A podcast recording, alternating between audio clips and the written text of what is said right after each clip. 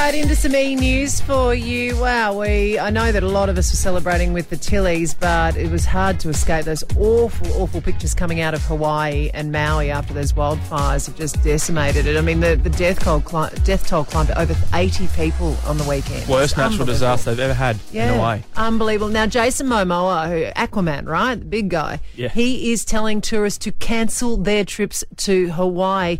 He basically goes on to explain that hotels are needed for survivors who have lost their homes, and the flight prices have been lowered so victims can evacuate off the island.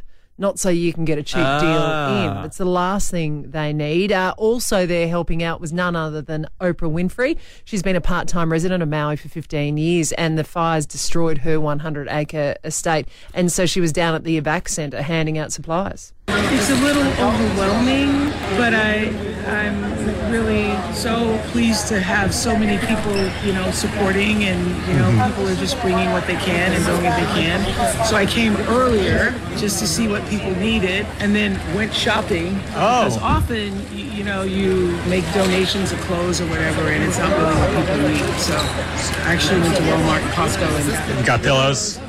shampoo. Oh, wow. diapers. That's great.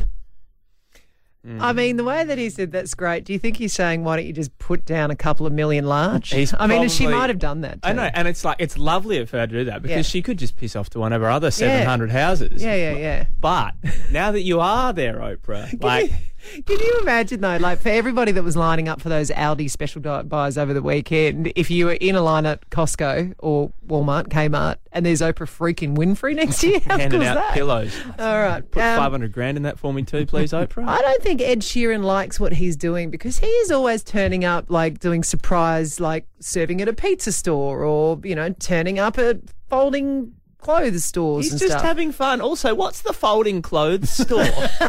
That's what I need in my house. Anyway, he's delighted people at the Lego store in Minneapolis. He spent the day working as a brick specialist. Right, I'm apparently. here at the Mall of America in Minnesota, and I have my uh, my Lego outfit on to go and be a brick specialist at the Lego store, and then play Lego House. Yeah. Are you Set kidding your Legos me? up Oh my god, my daughter's gonna freak out.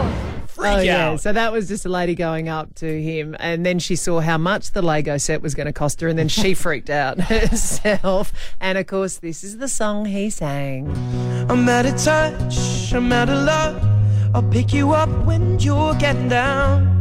And out of all these things I've done, I think I love you better Oh, now. our Ed. Beautiful voice. Our Ed.